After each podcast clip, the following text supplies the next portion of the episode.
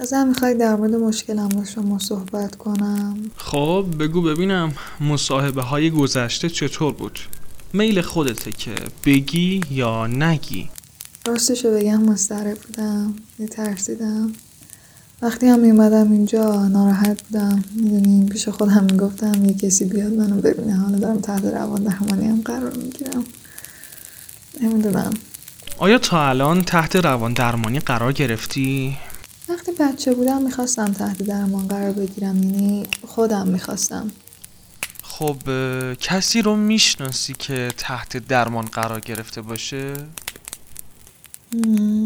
نه خودم شخصا نمی‌شناسم ولی همسرم چند نفری به هم معرفی کرده بود. ولی اینکه چیز زیادی ازش بدونم فقط در اینکه تو دانشگاه چند تا درس بهش باز کردم. فقط می‌دونم در مورد مشکلاتم باید به شما بگم. شما هم به من کمک کنین که اون مشکلات رو حل کنم که بدونم دقیقا مشکلم چیه.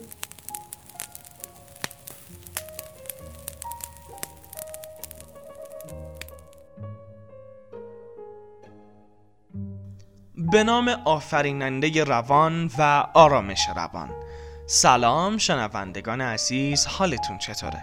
امیدوارم که در حالت کلی عالی باشید. خوش آمدید به پادکست همراه تا درمان ما در پادکست همراه تا درمان اتاق درمان و روان درمانی رو براتون بازسازی می‌کنیم و در کنارتون هستیم تا با روش ها و رویکردهای درمانی مختلف آشنا بشید و قبل از مراجعه به روان درمانگر اطلاعات مختصری رو در مورد فرایند روان درمانی داشته باشید.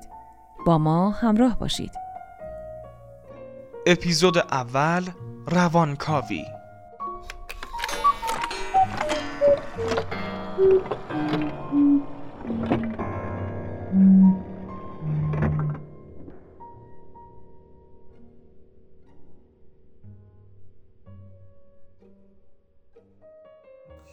نمی‌دونم شاید هم سردرده باشه توقع داری که برای رفع سردردت دارو تجویز کنم؟ به هر حال آیا میخوایی که سردردت رو به روش پزشکی درمان کنم؟ نه من نمی‌دونم. مطمئنم هم که شما این کارو نمی چون برای رفع اون داروهای مختلفی خوردم. پیش پزشک متخصص هم رفتم هم قرص افسردگی دادن. از نظر ایشون من افسردم ولی با اینکه قرص رو خوردم هیچ تأثیری نداشت. حتی سردردم هم بدتر شد. نظر درباره این کلینیک چیه؟ چند وقته که از وجود چنین جایی اطلاع پیدا کردی؟ خب دکترم من یاد اینجا انداخت می‌دونین به این پی برده بودم که چیزی من اذیت می‌کنه آدم خودش می‌فهمه وقتی اومدم اینجا تو اتاق انتظار که نشسته بودم همش منتظر این بودم دورو برمو نگاه می‌کردم که وقت دوستان والدین اینا منو نبینن می‌دونین؟ این کار ناراحتم می‌کنه. می‌دونین؟ وقتی که حقیقت رو بدونن که خب یه سوال. اونا واقعا ممکنه که شواهد زیادی علیه تو داشته باشن؟ نمی‌دونم چجوری بگم. بله. نظرت در مورد مدارک چیه؟ آیا در مورد اونا هم ناراحتی؟ آیا باعث تعجبت شدن؟ می‌دونین مدارک محرمانه باقی میمونه دیگه مگه نه یا برای مدرسه هیچ امکانی وجود نداره که بهش دست پیدا کنن اغلب و بیشتر تو نگران مدرسه ای نگران کسی دیگه ای هم هستی؟ مثلا نگران همسرت. نگران نیستی که همسرت بتونه اونا رو ببینه و یا به مدارک دسترسی داشته باشه؟ همسرم فکر نمی کنم بهشون دست پیدا کنه. درسته دیگه. یا هر کسی هم دست پیدا نمی‌کنه. اصولش اینه. نه اما می‌دونیم اینجا یه کلینیک عمومیه و مدارک توی پرونده هستن. اگرچه مدارک یا اصول محرمانه جابجا میشن. اما خب احتمال داره که به پرونده ها به روشی به نوعی دسترسی پیدا کرد. می‌دونی اگه تو با همسرت مشکل داشته باشی و یا اینکه اگه وکیلت بدونه که تو اینجا هستی همسرت ممکنه که احتمالا یعنی همسرم می‌تونه بهش دسترسی پیدا کنه؟ یعنی البته من با همسرم مشکلی ندارم. مطمئنم هم که تو این زمینه مشکلی نخواهم داشت حتی توی آینده. اما اما اگه مدرسه بدونه برام مشکل میشه و این خیلی ناراحتم می‌کنه. مدرسه و مدیر تو رو ناراحت می‌کنن؟ بله فکر می‌کنم مدارک و علیه من استفاده می‌کنن. می‌دونین مردمی هستیم که دنبال بهونه ایم. حالا هر کیو پیدا کردیم یه پرونده هم علیهش درست کنیم. بعد حالا اگه مدیر من بفهمه که تحت روان درمانی هم می‌دونین چی میگه؟ میگه من می‌دونستم این معلم به مشکلی داشت. روان درمانی هم ثابت می‌کنه که من بیمارم. خب آیا مدیر نمی‌دونه که تو اینجا میای؟ نه من می‌دونین هرگز اجازه نمیدم کسی خبردار بشه. فقط همسرم می‌دونه. همسرت چی؟ همسرت می‌دونه؟ خب همسرم که می‌دونه پزشکم هم می‌دونه ولی به جز این دو نفر نمی‌خوام کسی اطلاعی چیزی پیدا کنه. می‌دونین برام سخته می‌دونم به چیزی نیاز دارم. چون نمی‌دونم چه مدت زمانی می‌تونم با این وضعیت بسازم. مثل اینکه با آخر خط رسیدی و به طوری که می‌دونین انگار تیر آخرمه. برای این بهبود این سر دادم پیش پزشکای زیادی رفتم. دارم به شما میگم می‌دونین؟ من نمی‌خوام. این نوعی تشخیصه. تو به پزشکت اعتماد داشتی اون تو رو ماینه کرد و خب مورد ارزیابی قرار داد و دید که هیچ اشکالی در وجود تو نیست و الان میگی که شاید علت غیر جسمانی دیگه ای در کار باشه. یعنی می‌دونم مشکلی توی من هست. از زمان بچگی هم می‌دونستم. وقتی 17 سالم بود می‌دونستم یه مشکلی دارم. حتی حتی به پدرم من گفته بودم که منو ببرم به سمت به دکتر. و خیلی بهم خندیدن. گفتن حماقت محضه. ولی خب موافقت کردن. منو پیش پزشک بردن. ولی می‌دونی من نرفتم چون می‌دونستم اون دکتر دوست پدرم بود. بعد پدرم من به خاطر دل مادی منو پیش ایشون برد اما روان پزشک نبود می‌دونستم که در اون زمان مشکلی وجود داره خب خب از اینکه موضوع رو سرسری گرفتی چه احساسی داری؟ آیا متاسفی و یا اینکه احساس غرور می‌کنی؟ خب راستیتش نمی‌دونم احساس غرور که نمی کنم که نمی‌تونستم در مورد اینو صحبت کنم ولی این احساس داشتم که خب بد نیست. چی؟ سرسری گرفتن تو. نمی‌فهمم می‌دونین عدم تمایل رفتنت به پزشک پدرت. این موضوع تمایل حساس تو به محرمانه بودن رو نشون میده. مجبورت این که ممکن بوده غذایی رو برای پدرم تعریف کنم. خب شاید ولی نمی‌خواستم پدرم چیزی بدونه. می‌دونین برخی از مشکلات آدم رو نمی‌خواد پدرش بدونه چون پدرم درست متوجه نمیشه. می‌دونین وقتی به پدرم گفتم که مشکلی دارم یا حتی بهش نیاز دارم می‌دونین به من خندید. می‌دونی فقط برای اینکه منو راضی کنه سمت دکتر دوستش برد اما من اون دکتر رو نمیشناختم و اون دوست پدرم بود. و نمی‌دونم اگه در مورد خودم می‌گفتم اگه به دکتر مسئله می‌گفتم اونم به پدرم می‌گفت. خب قاعدتا هر کسی اینا رو به پدرش بگه خشمگین میشه. خب این موضوع مثل ناسزاگویی به پدرت بود پدرت احساس می‌کرد که در تربیت تو یکم کم گذاشته آیا این وضعیت پدرت رو خارو تحقیر می‌کرد؟ خب چنین احساسی که دارم می‌دونید من و پدرم رفتار خوبی نداشتیم. راستش رو بخواید من از پدرم خجالت میکشیدم. اون توی لهستان متولد شده بود. مرد مستقلی بود. به دانشگاه خوبی رفته بود. داروساز بود. ولی مشکلی که داشتیم بود که به ظاهرش نمی رسید. خیلی شلخته بود. قد کوتاهی داشت. یهودی بود. توی پول خرج کردن هم جون آدم به لب می رسوند. وقتی به رستوران می رفتیم هیچ وقت به مستخدم انعام نمی‌داد. هر وقتم با هم بیرون می رفتیم همچین وانمود می کرد انگار اصلا من نیستم. می‌خواستم جای دیگه ای باشم. آدم دیگه ای باشم. خودت هم یهودی هستی؟ خودم هم یهودی هم. کجا کار می‌کنی؟ کجای شهره؟ مدرسه کجاست؟ من معلم یه مدرسه راهنماییم. خب می‌دونین توی قسمت فقنشین شهر قرار داره اما می‌خوام به دبیرستان منتقل بشم. شاید سال آینده. می‌دونین می‌خوام از دست مدرسه راهنمایی خلاص شم. می‌دونین بچه ها انگیزه برای یادگیری ندارن. خیلی سخته. گوش نمیدن. مدیرم توجهی نمی‌کنه. مقرراتی هم نیست. نظرت در مورد بقیه معلم تو مدرسه چیه؟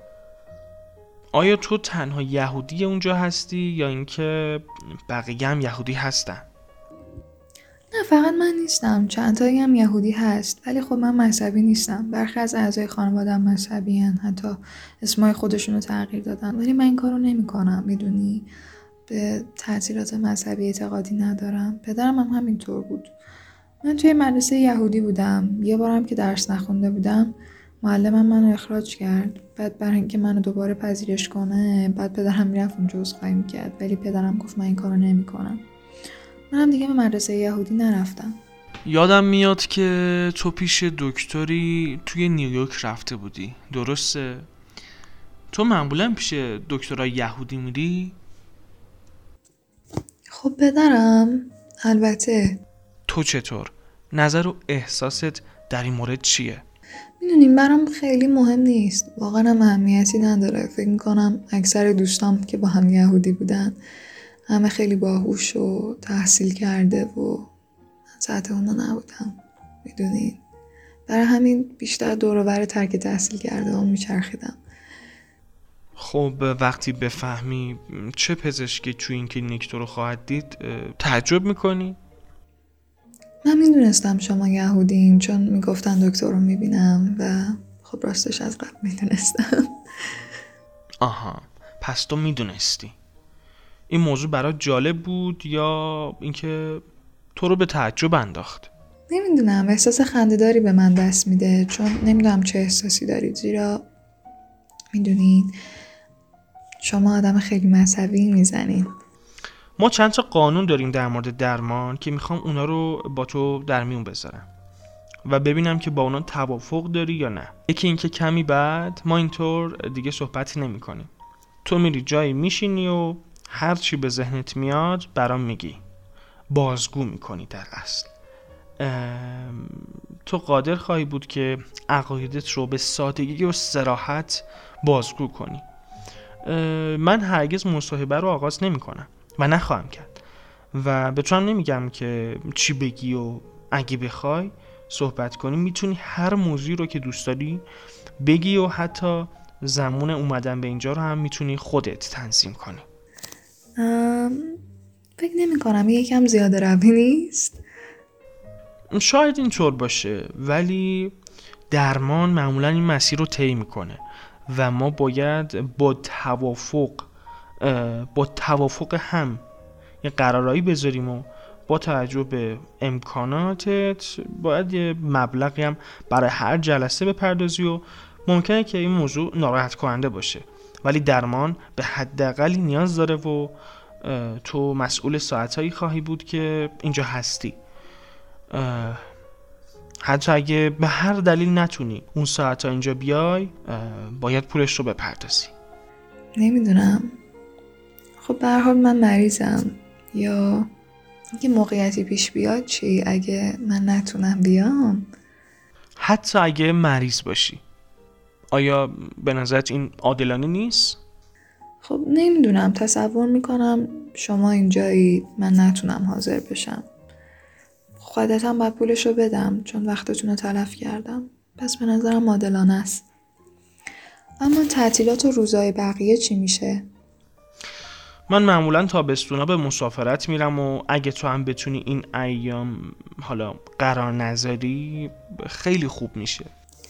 خب راستش منم به کمک نیاز دارم و باید به کسی حرف بزنم. اگه شما هم راهنمایی نکنین خب مجبور میشم خودم خودم پیدا کنم. خودم خودم تحلیل تفسیر کنم که فکر می‌کنم این خیلی کار دشواری برای منه. درسته. من هرگز به تو نمیگم که تو زندگی چی کار کنی و روابط ما کاملا محرمانه است. و اگه کسی مثل همسرت، پدرت، رئیست یا هر فرد دیگه ای درباره تو از من چیزی بپرسه من اصلا موضوع رو مطرح نمی کنم و نخواهم کرد. و با اونا حرفی نخواهم زد. خب می‌دونین شوهرم می‌گفت شاید لازم باشه برای تایید حرفامون صحبت کنین.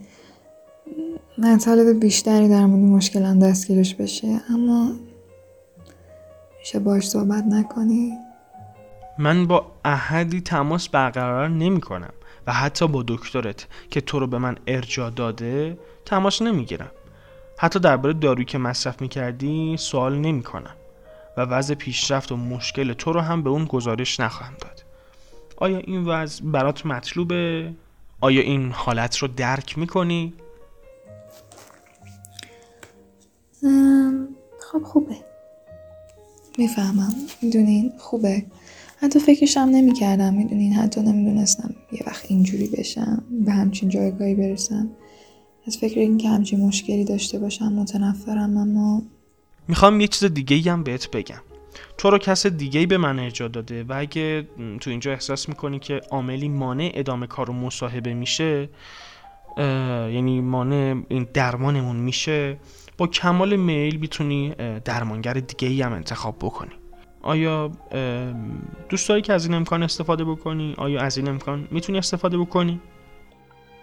خب اگر در جریان کار احساس کنم نمی‌تونم حرفم رو با شما ادامه بدم بهتر نیست وقت به فکر مواجهه به درمانگر دیگه بیفتم یعنی وقتی بدونم مشکلم حل نمیشه پیش درمانگر دیگه برم بله حتی اگه اینجا باشی و پس از صحبت با من که به خونه برمیگردی کمی درباره گفته ها و این جلسهمون فکر کنی و احساس کنی که چیزی آیدت نشده فقط به من تلفن بزن و بگو که نمی‌خوای بیا اینجا.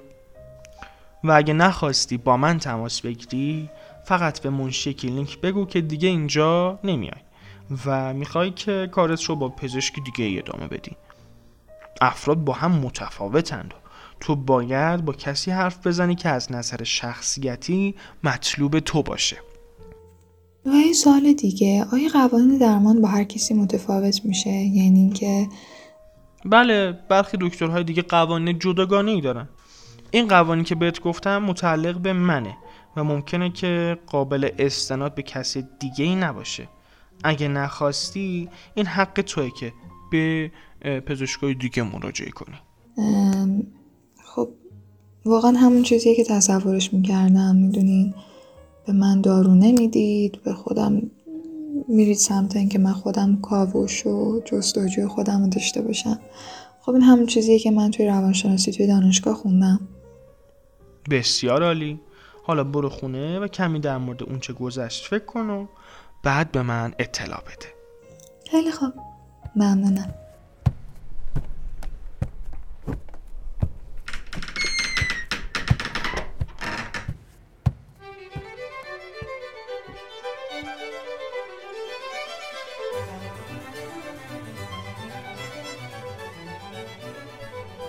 خب شنوندگان عزیز وارد قسمت دوم پادکست میشیم. در این پادکست ما به روان درمانی می‌پردازیم.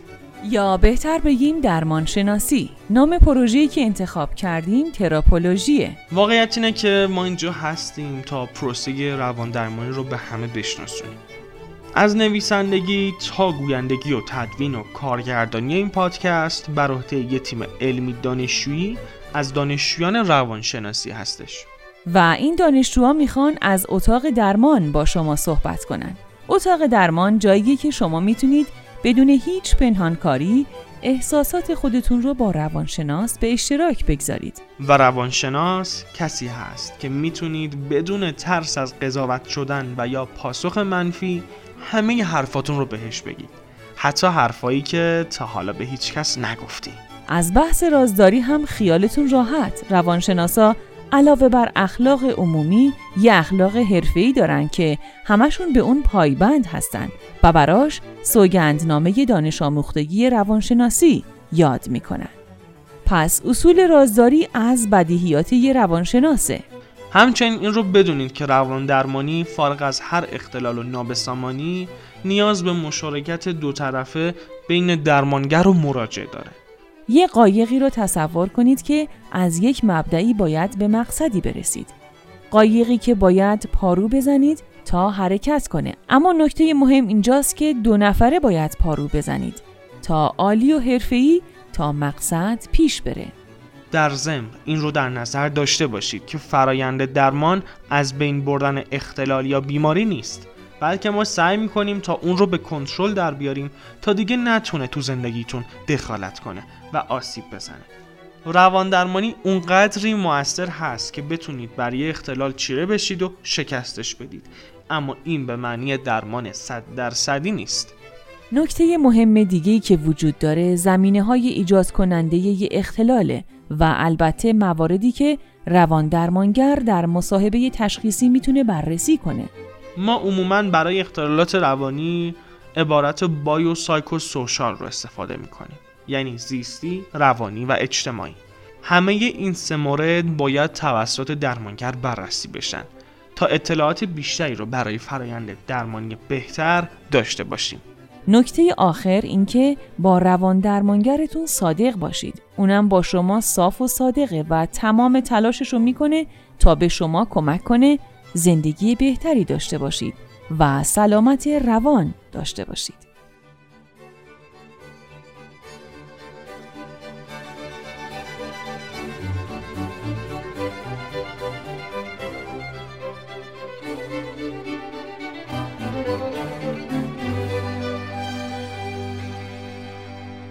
خب نکاتی کلی در مورد روان درمانی گفتیم در اپیزودهای بعدی به موارد بیشتری اشاره خواهیم کرد.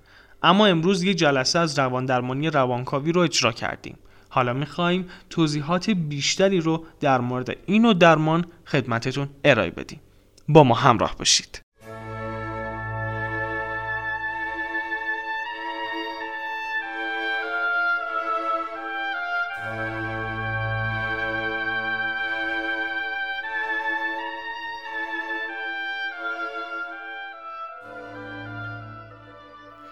انتظار از روانکاوی و هدف درمان. هدف از روان درمانی ایجاد سلامت روانی هست که دارای دو جنبه مهمه. یکی سازگاری با محیط بیرونی و جنبه دوم سازش با محیط درونی.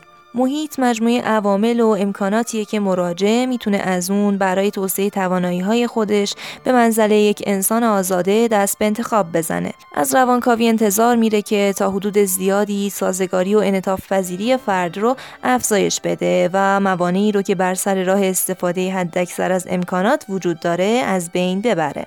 در سایه روانکاوی تغییر قابل ملاحظه‌ای در ساخت منش فرد به وجود میاد. انتظار میره که بیمار به اون نوع احساس آزادی شخصی برسه که به بالاترین مرحله ممکن در تحقق نفس در جامعه دست پیدا کنه. و این به این معنیه که فرد در نتیجه روانکاوی با اکثر افراد دیگر جامعه متفاوته و از همیشه خودش بهتره. یعنی به نقش بی همتای خودش تحقق ببخشه.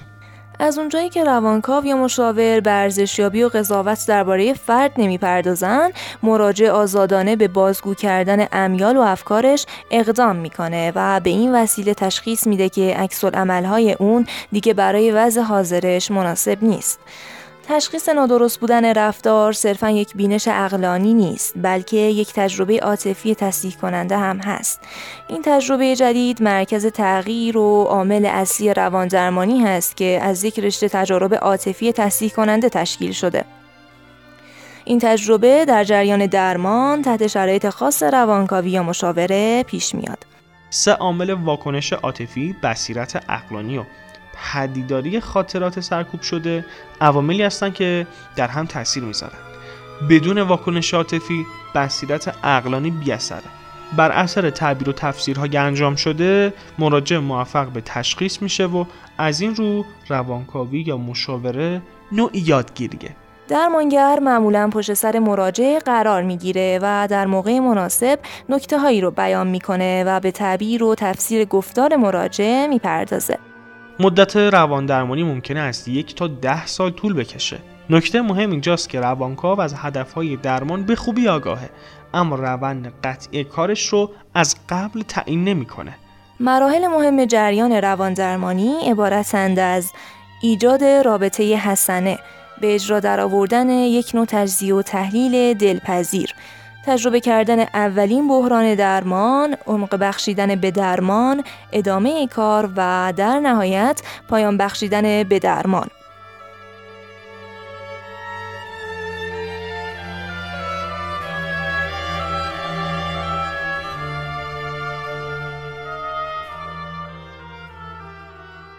روانکاو به هدفهای درمان توجه عمیقی داره و همواره مراجع رو به طور ضمنی و هم صریحا تشویق می‌کنه تا خودش رو مشاهده کنه و از طریق این مشاهدات مطالبی رو در مورد خودش پیدا کنه. مسئله مهم دیگه ای که هست در روان درمانی و مخصوصا روانکاوی بحث انتقاله. انتقال و واکنش مقابل اون یعنی انتقال متقابل در سراسر درمان نقش عمده ای رو بر عهده داره. مراجع دیر یا زود حالات روانی خود رو متوجه درمانگر می‌کنه. چون در جریان روان درمانی محیط کاملا آزادی برای درمانجو فراهم میشه عوامل عاطفی سرکوب شده آزادانه بیان میشن و روانکاو هدف طبیعی این هیجانات بازگشتیه دقت دارید؟ پس عواطف سرکوب شده به خود روانکاو. و در جلسه درمان برمیگردن اتخاذ روش اتکایی ریشه این واکنشه. تکرار طرحهای نوروتیک در ارتباط مراجعه با درمانگر نوروز انتقالی نامیده میشه. نوروز انتقالی هم بهش میگن. و برطرف کردن اون اساس روانکاوی محسوب میشه. برای اینکه انتقال رو در سطح مساعدی نگه داریم می‌تونیم از سه روش استفاده کنیم. یکی کاهش جلسات مصاحبه است و نوع دوم روش روانکاوی های منقطع و نوع سوم توجه دادن مراجع به محیط خارج از جو روانکاوی یا مشاوره و تجربیات مربوط به اون.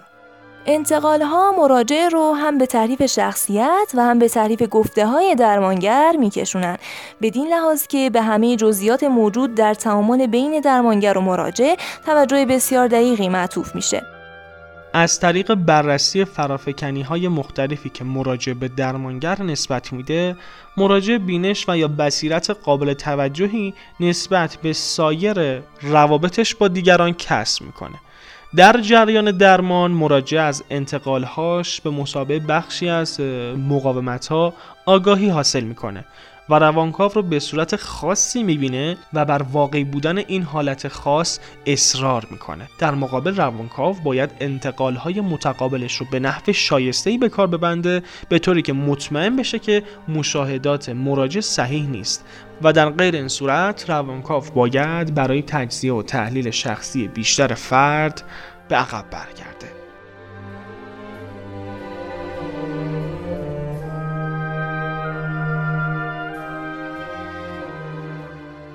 خب عزیزان به پایان اپیزود اول از پادکست همراه تا درمان رسیدیم.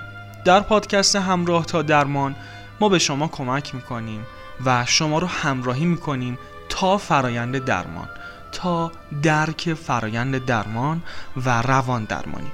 امیدوارم که بینش و بصیرت کلی جالبی رو در مورد حوزه روانکاوی و رواندرمانی معطوف به سایکو انالیسیس یا روانکاوی در اختیارتون قرار داده باشیم و اطلاعات خوبی نصیبتون شده باشه.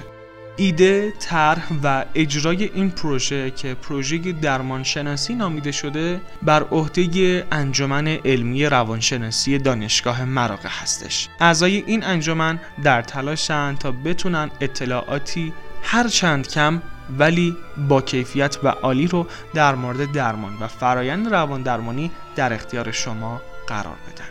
در اپیزودهای بعدی به درمانهای دیگری اشاره خواهیم کرد. با آرزوی آرامش فراوان برای روان شما. خدا نگهدار.